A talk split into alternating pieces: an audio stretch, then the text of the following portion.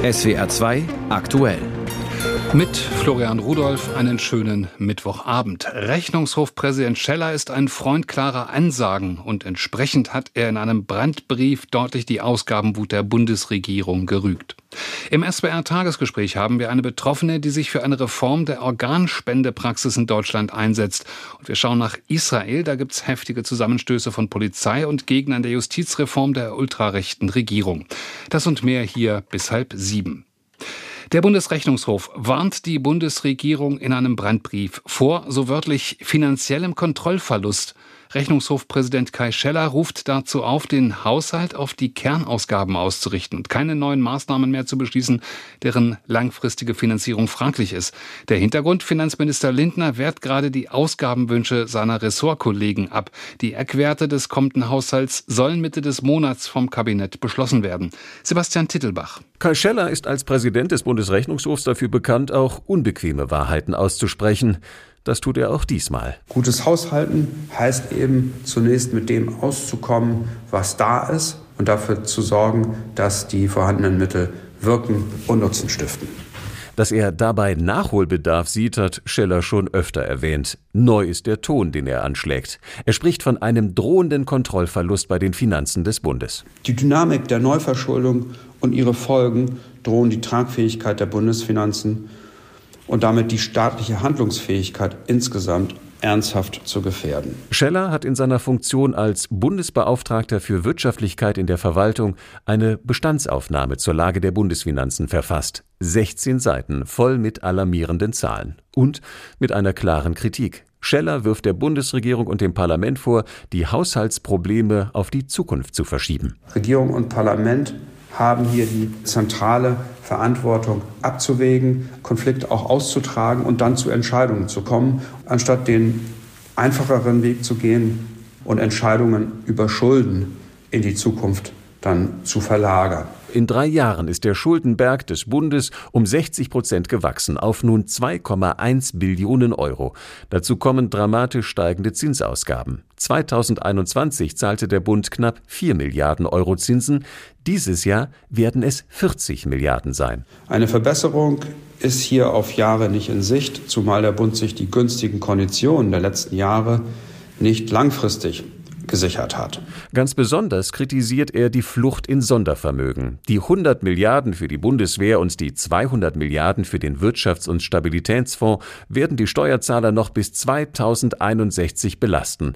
Der Haushalt bilde deshalb die wahre Lage der Bundesfinanzen nicht mehr ab. Schlimmer noch, so werde die Schuldenregel des Grundgesetzes umgangen. Das Geld wird jetzt ausgegeben, kümmern muss sich darum die nächste Generation. Der Zeitpunkt für diesen Brandbrief aus Bonn ist bewusst gewählt. Diesen Monat startet das regierungsinterne Aufstellungsverfahren für den Bundeshaushalt 2024. Im Vorfeld gab es dazu Streit zwischen Bundesfinanzminister Christian Lindner und Bundeswirtschaftsminister Robert Habeck. Lindner sieht wenig Spielräume für mehrere Projekte der Grünen. Habeck fordert deshalb, Subventionen zu streichen und Steuern zu erhöhen. Kai Scheller positioniert sich dazwischen. Er lobt Lindners Sparanstrengungen. Gleichzeitig unterstützt er den Abbau von Subventionen. Und wenn Steuern schon nicht erhöht werden, dann sollen sie zumindest gründlich eingetrieben werden. Schellers Fazit: Dazu bedarf es jetzt, heute, klarer, kluger und auch schmerzhafter Entscheidungen. An Erkenntnis fehle es der Bundesregierung nicht, sagt er. Für eine Zeitenwende sei aber auch konsequentes Handeln nötig. Der Bericht von Sebastian Titelbach. Moral vor Rendite, so in etwa lässt sich das künftige Anlageverhalten Baden-Württembergs bezeichnen. Denn die Landesregierung will nur noch in Aktien und Anleihen von Unternehmen investieren, die sich den Nachhaltigkeitszielen der Vereinten Nationen verschrieben haben. Es ist eben doch nicht nur wichtig, was hinten rauskommt. Mit Stimmen der Regierungsmehrheit von Grünen und CDU hat der Landtag in Stuttgart heute ein entsprechendes Gesetz beschlossen. Mehr dazu von Knut Bauer. Ein Gesetz, 3 Ziele, sagt Grünen-Finanzminister Daniel Bayers und spricht von einem wichtigen politischen Schritt. Erstens, wir verpflichten uns sehr konsequent zur Reduktion der Treibhausgase entlang der gesamten Wertschöpfungskette bei Unternehmen, von denen wir Aktien oder von denen wir Anleihen halten. Zweitens, wir definieren konsequente Ausschlusskriterien. Und der dritte Nachhaltigkeitsmechanismus ist, dass wir uns nicht zufrieden geben in der Rolle des passiven Beobachters an der Seitenlinie. Heißt im Klartext, von Seiten des Landes gibt's keine Invests in Unternehmen, die Menschenrechtsverletzungen dulden, biologische und chemische Waffen herstellen oder Atomkraft und Kohle produzieren. Es gibt eben auch die politische Frage und die lautet sehr zugespitzt, wollen wir mit Menschenrechtsverletzungen, wollen wir mit Umweltverschmutzung, wollen wir auch mit der Ausbeutung von Mitarbeiterinnen und Mitarbeitern Geld verdienen und deswegen geben wir als Land an der Stelle auch eine ganz klare Antwort. Vielleicht holen wir nicht mehr die größtmögliche Rendite, aber zumindest eine, die unseren Werten, die unseren Ansprüchen genügt. Es geht um 17 Milliarden Euro aus der Landeskasse, die in Zukunft nur noch in nachhaltige Anleihen oder Aktien fließen sollen. Rund 10 Milliarden Euro davon sind Rücklagen für die Zahlung von Beamtenpensionen. Dabei sollen die Anlagekriterien alle 2 Jahre auf den Prüfstand kommen, um zu sehen, ob die Unternehmen die Nachhaltigkeitsvoraussetzungen noch erfüllen, betont Bayers. Was heute dem Stand der Regulierung entspricht, kann in einigen Jahren schon wieder anders sein und kann Anpassungen erforderlich machen. Die Opposition kritisiert das neue Gesetz und übt zum Teil scharfe Kritik an der Zielsetzung. Der AfD-Abgeordnete Uwe Hellstern findet, die grün-schwarze Koalition mache selbst keine nachhaltige Politik. Ich darf nur die Stichworte Armut, Lebensmittelpreise, Gesundheitswesen nennen. Die Politik der Landesregierung hat bis jetzt nicht zu Nachhaltigkeit geführt. Der finanzpolitische Sprecher der FDP, Steffen Brauer, wirft der Landesregierung vor, auf einem hohen moralischen Ross zu sitzen. Er sieht einen Widerspruch zwischen Anspruch und Wirklichkeit. Wir bauen in Rekordzeit LNG-Terminals, schwimmende Speicher für Flüssiggas. Die Minister Habeck und Lindner weihen diese Terminals mit großem Brimborium ein. Aber die Landesregierung darf den beteiligten Unternehmen kein Geld zur Verfügung stellen. Wissen Sie, wie ich diese Art von Politik nenne? Weltfremd, schizophren und selbstgerecht. Die Fraktionen von Grünen und CDU haben das neue Gesetz heute im Landtag mit ihrer Regierungsmehrheit verabschiedet. Knut Bauer aus Stuttgart. Feministische Außenpolitik. Wie das geht, macht Außenministerin Annalena Baerbock vor. Und sie hat es festgehalten, gemeinsam mit der Entwicklungsministerin Svenja Schulze. Die Leitlinien über eine stärkere Berücksichtigung von Frauen durch politisches Handeln. Frauen stärken und schützen, darum geht es, weil sie weltweit Männern noch lange nicht gleichgestellt sind. Das Kabinett hat den Regeln heute zugestimmt. Was dazu gehört, berichtet Dietrich K. Meurer aus Berlin. Wir rufen nicht eine Revolution aus, sondern wir tun eine Selbstverständlichkeit, so erklärte Bundesaußenministerin Annalena Baerbock von den Grünen die Strategie. Mit feministischer Außen- und Entwicklungspolitik werde umgesetzt, was im Grundgesetz und der Erklärung der Menschenrechte stehe. Allen Menschen soll eine gleichberechtigte Teilhabe ermöglicht werden. So sollen zum Beispiel im Auswärtigen Amt mehr Frauen in Führungspositionen kommen und mehr Botschafterposten mit Frauen besetzt werden. Entwicklungsministerin Svenja Schulze, SPD, kündigte an, verstärkt Projekte zu fördern, die die Gleichstellung von Frauen voranbringen. Die CDU-Außenpolitikerin Katja Leikert bezeichnete es als ein gutes Signal, die Sichtbarkeit von Frauen zu stärken. Sie erwarte jedoch von der Bundesaußenministerin ein stärkeres Engagement für die Frauen im Iran. AfD-Chefin Alice Weidel sprach hingegen von einem unsinnigen Etikettenschwindel und forderte, Deutschland solle sich nicht in innere Angelegenheiten von anderen Staaten einmischen. Brauchen wir mehr feministische Außenpolitik? Der Kommentar von Barbara Kostolnik. Feministische Außen- und Entwicklungspolitik. Haben wir etwa keine anderen Probleme? Feministische Außen- und Entwicklungspolitik kann man natürlich kleinreden, aber nur, wenn man sie nicht versteht oder verstehen will. Es geht eben nicht um Politik nur für Feministinnen. Es geht schlicht darum, dass Frauen, marginalisierte Menschen, all diejenigen, die in den Machträumen nicht oder nur am Rande vorkommen, mehr Mitsprache und letztlich auch mehr Macht bekommen. Kein Wunder, dass in etablierten, meist eben vorrangig männlichen Kreisen ein solcher Politikansatz zu Wut und Abwehrreaktionen führt. Dass die Außenministerin sich davon nicht beirren lässt, dass sie, wo auch immer sie auftritt, sei es in Äthiopien, in Genf oder in Washington, immer Frauenrechte im Munde führt, zeigt, wie wichtig Annalena Baerbock dieser Aspekt ihrer Arbeit ist. Sie ist nicht nur Ministerin, sie ist auch Aktivistin für Frauenrechte. Dass Baerbock den Aufstand der Frauen im Iran erst spät entdeckte, ist daher ein Versäumnis, das kaum zu erklären ist. Es dürfte sie selbst am meisten ärgern. Dass es 153 Jahre gebraucht hat, bis zum ersten Mal überhaupt Leitlinien feministischer Außenpolitik im Auswärtigen Amt aufgeschrieben wurden, ist traurig, aber vielsagend. Ziemlich sicher wird der dort geforderte feministische Reflex in bestimmten Kreisen mal wieder zu einem Baerbock-Beiß-Reflex führen, sei's drum. Und ja, wir brauchen Botschafterinnen, Kämpferinnen wie Sie und Svenja Schulze, für all diejenigen, die immer noch im Schatten stehen, die selbst keine Stimme haben. Denn wer nicht spricht, wird nicht gehört. Wer nicht gesehen wird, den braucht man nicht einmal zu ignorieren. Und das ist überall auf der Welt lebensgefährlich. Barbara Kostolnik kommentierte: Deutschland hat eines der besten und teuersten Gesundheitssysteme. In allen gesundheitlichen Bereichen ganz vorne zu sein, dieser Anspruch scheint damit aber nicht verbunden. Beispiel Organspende. Da liegen wir im Vergleich im hinteren Drittel. Länder wie Spanien etwa transplantieren bis zu 4-mal so viel Organe pro Einwohner. Verschiedene betroffenen Verbände, Fachgesellschaften und Einzelpersonen aus dem Medizinbereich fordern jetzt in einem offenen Brief eine grundlegende Reform der deutschen Transplantationsgesetzgebung. Die sieht bislang vor, dass Organspender sich zu Lebzeiten bereit erklären müssen. Im Gegensatz zum Rest der EU, da ist verbreitet, dass jeder Organspender in Frage kommt, wenn er oder sie nicht zu Lebzeiten ausdrücklich widersprochen hat. Die Unterzeichner haben ihre Forderungen heute an den Gesundheitsminister übergeben. Und zu ihnen gehört auch Sasi Knepper von der Initiative Menschen auf der Warteliste bei Eurotransplant. Frau Knepper, gerade im Rahmen von Eurotransplant, dieser Vermittlungsstelle verschiedener EU-Staaten, werden Spenderorgane auch nach Deutschland importiert, die im Zweifel dann doch auf eine Weise gewonnen wurden, die wir nach geltendem Recht hier ablehnen. Was empfinden Sie dabei? Ja, das ist richtig. Das ist Doppelmoral. Das empfinden wir Patienten als wirklich verwerflich, dass man damit keine Probleme hat. Und verstehen überhaupt nicht, warum Deutschland als einziges Land meint, es besser zu wissen. Warum, meinen Sie, hat sich denn der Deutsche Bundestag vor 3 Jahren für den anderen Weg, nämlich den der Zustimmungslösung, entschieden? Naja, in unserer Wahrnehmung und auch in der der medizinischen Fachgesellschaften und vieler Ärzte war das eine politische Frage und keine Sachfrage. Nun, Sie sagen, diese Regelung, wie wir sie seit 2020 also haben, die ist gescheitert, es ist ein Irrweg. Woran machen Sie das denn fest? Naja, dass die Organspendezahlen nicht nur nicht gestiegen sind, sondern weiter eingebrochen sind. Sprich, also sowohl die Strukturreform, die man ein Jahr früher beschlossen hat, in der eine sehr viel höhere Vergütung für Organentnahmen beschlossen wurde und die Einführung von Transplantationsbeauftragten hat nicht gewirkt. Und das Gesetz zur Stärkung der Entscheidungsbereitschaft, was man statt der Widerspruchsregelung verabschiedet hat, war von vornherein eigentlich zum Scheitern verurteilt und ist noch nicht mal umgesetzt. Also die Maßnahmen, die dort beschlossen wurden, gibt es gar nicht. Nun waren ja die Jahre seit 2020 auch von der Corona-Pandemie geprägt. Hat das nicht vielleicht auch Einfluss auf die Entwicklung bei Organspenden gehabt? Naja, lustigerweise wird uns das immer wieder erzählt als Argument.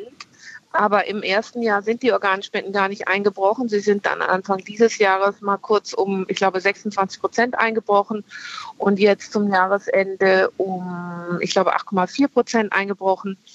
Und am Ende ist es so, dass man ja jetzt nicht nur über die Corona-Zeit reden kann, sondern wenn man sich das die letzten 10 Jahre anguckt, dann hatten wir 2010 oder sowas mal sehr viel mehr Organspenden und seitdem ist zwar die Zahl der Organspendeausweisbesitzer extrem gestiegen, die Zahl der Organspenden aber extrem gesunken. Und zwar um 30%. Sprich, es gibt offensichtlich keinen Zusammenhang zwischen diesen beiden Zahlen und offensichtlich sind diese ganzen Maßnahmen von Aufklärung und Werbung für Organspendeausweise gehen am Problem vorbei. Was heißt, wir haben auch ein Strukturproblem in den Kliniken. Es ist für die Kliniken nicht attraktiv, es wird nicht kontrolliert, es wird nicht umgesetzt. Das ist das eine. Und das andere ist, dass sozusagen das Fehlen der Widerspruchsregelung, sprich, was ja heißt, eine angenommene Zustimmung, das ist ja kein Automatismus, Organspender zu werden, sondern es heißt einfach, dass man erstmal grundsätzlich davon ausgeht, dass die Bevölkerung das befürwortet und dass das im Einzelfall geprüft werden muss, hätte mit Sicherheit eine Auswirkung aufs Gesundheitssystem im Sinne von einem Auftrag.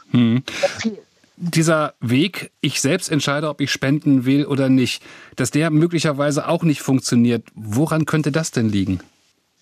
Naja, das ist ja relativ simpel. Ich meine, wer beschäftigt sich schon gerne damit, einen Schlaganfall zu erleiden oder einen schweren Unfall und dann hirntot im Krankenhaus zu liegen? Also, dass sich sozusagen mit diesem sehr geringen Sterberisiko, was glaube ich bei 0,1% liegt, nicht 60 Millionen erwachsene Deutsche beschäftigen, ist total verständlich. Das ist ein Gedanke, den man verdrängt und man geht davon aus, dass einem das selber nicht passiert. Logischerweise. Ja. Und die Widerspruchsregelung hilft all den Leuten, die das zwar grundsätzlich befürworten, aber nicht wirklich das in ihrem Leben zu ihrem Inhalt machen, was passiert, wenn ich diese seltene Todesart erleide. Nun haben Sie selber auf ein Spenderorgan gewartet, waren auf der Warteliste. Was hat das für Sie bedeutet? naja, das ist ein, wie soll man sagen, das verändert das ganze Leben. Mhm. Das macht alle Perspektiven kaputt und es ist ganz schwierig, damit noch überhaupt positiv in die Zukunft zu gucken. Zumal in meinem Fall, ich bin mit knapp über 50 an die Dialyse gekommen, die durchschnittliche Lebenserwartung kürzer ist als die Wartezeit. Auch Gesundheitsminister Lauterbach ist ja offenbar kein Freund der bestehenden Entscheidungsregel. Zumindest hat er sich vor kurzem angesichts zurückgehender Spendenbereitschaft ja dahingehend geäußert. Wie schätzen Sie denn da die Chancen ein, dass die Initiative auch Gehör findet? Naja, das hoffen wir natürlich sehr und wir denken, dass wir einfach auch öffentlichen Druck brauchen, weil uns immer wieder gesagt wird und auch heute im Bundesgesundheitsministerium wieder gesagt wurde, die Initiative müsse aus der Mitte des Parlaments kommen. Und wir als Patienten natürlich sagen, wir adressieren Verantwortliche. Und der oberste Verantwortliche für Gesundheit in Deutschland ist für uns der Bundesgesundheitsminister. Und wir erwarten Führung von ihm. Wir erwarten, dass er diese Initiative anstößt, dass er die Initiative ergreift und Mitstreiter findet und das Thema wieder aufs Tapet bringt. Sagt Sasi Knepper im SWR-Tagesgespräch. Sie gehört der Initiative Menschen auf der Warteliste bei Eurotransplant an. Vom Anfang an gab's sie die Theorie, die Corona-Pandemie könne auch das Ergebnis einer Laborpanne sein. Im chinesischen Wuhan gibt es entsprechende Forschungseinrichtungen, deren Sicherheit die CIA schon vor Jahren als verheerend eingestuft hat. Aber die Weltgesundheitsorganisation hat das ja alles schon untersucht und hat jeden menschengemachten Ursprung ausgeschlossen. Die WHO, die von China großzügig finanziert wird. Und Christian Drosten, unser Virenpapst, der sagt ja auch, wer an die Labortheorie glaubt, ist ein Verschwörungstheoretiker. Ja, geschenkt. Andere haben auch viel gesagt. Auf jeden Fall scheint das in den USA niemand zu jucken. Bei der Bundespolizei FBI erst recht niemanden, denn dort geht man schon seit längerem davon aus, dass ein Leck in einem Labor in Wuhan höchstwahrscheinlich Ursache für Corona war. In Washington sprechen wir darüber mit Claudia Sarre. Frau Sarre, FBI-Direktor Christopher Ray hat sich gegenüber Fox News geäußert. Worauf genau stützt man sich da in Langley bei dieser heiklen Behauptung?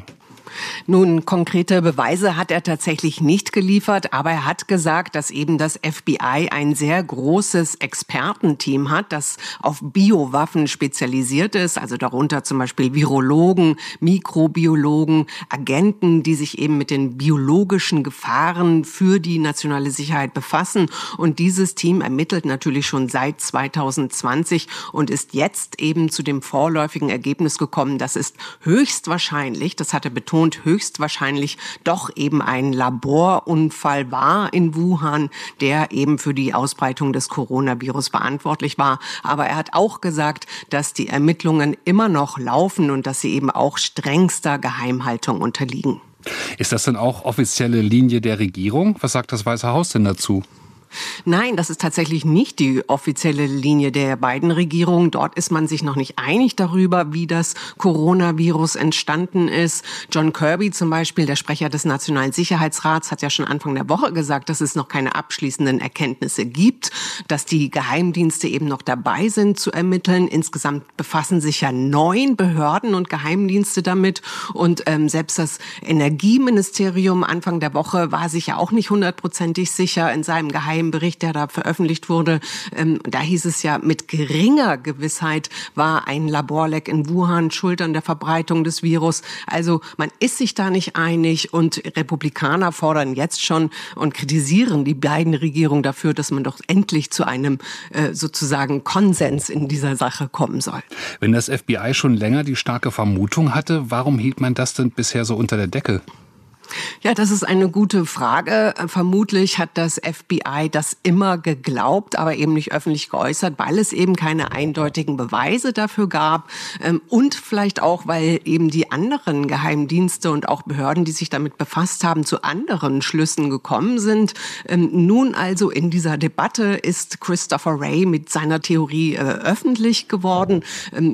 Ich weiß es nicht. Also ich nehme mal an, man hat jetzt den Zeitpunkt dafür günstig gehalten, vielleicht auch, weil die politische Stimmung im Land gerade so ist, mit diesen Vermutungen eben an die Öffentlichkeit zu kommen.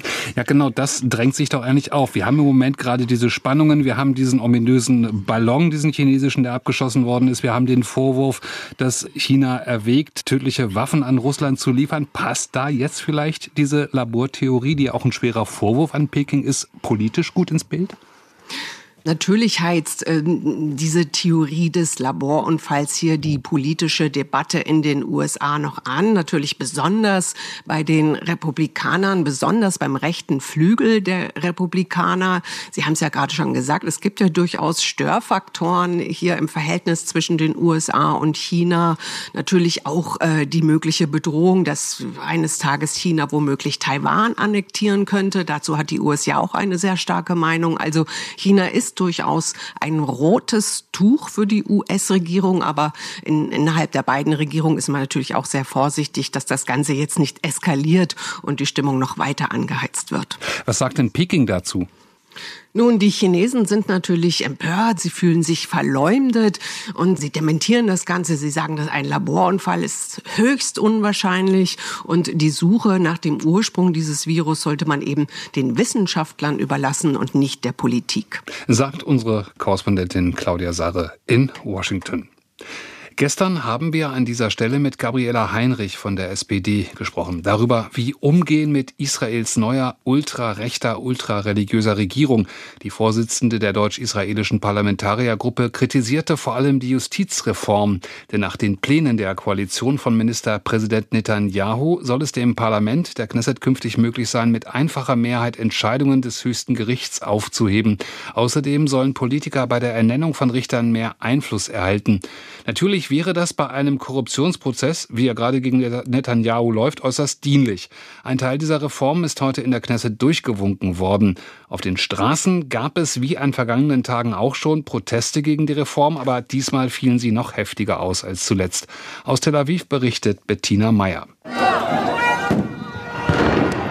Blendgranaten explodieren in einer Gruppe von Demonstranten, die sich auf einer Kreuzung in Tel Aviv versammelt haben, um die Zufahrtsstraßen zur Autobahn zu blockieren. Der Strahl eines Wasserwerfers lässt die Menschen auseinanderrennen. Immer wieder reiten Polizisten auf Pferden durch die Menge. Eine junge Frau, die gekommen ist, um, wie sie sagt, friedlich gegen die geplante Justizreform der Netanyahu-Regierung zu demonstrieren, hält sich die Hände vors Gesicht. Schauen Sie, die Polizei reitet mit Absicht in die Menschenmenge, um sie niederzutrampeln. Da drüben ist Blut von einer Blendgranate. Das sind nicht dieselben Polizisten, die vor einiger Zeit hier waren. Die sind gewalttätiger. Es gab hier noch nie Granaten auf den Protestmärschen.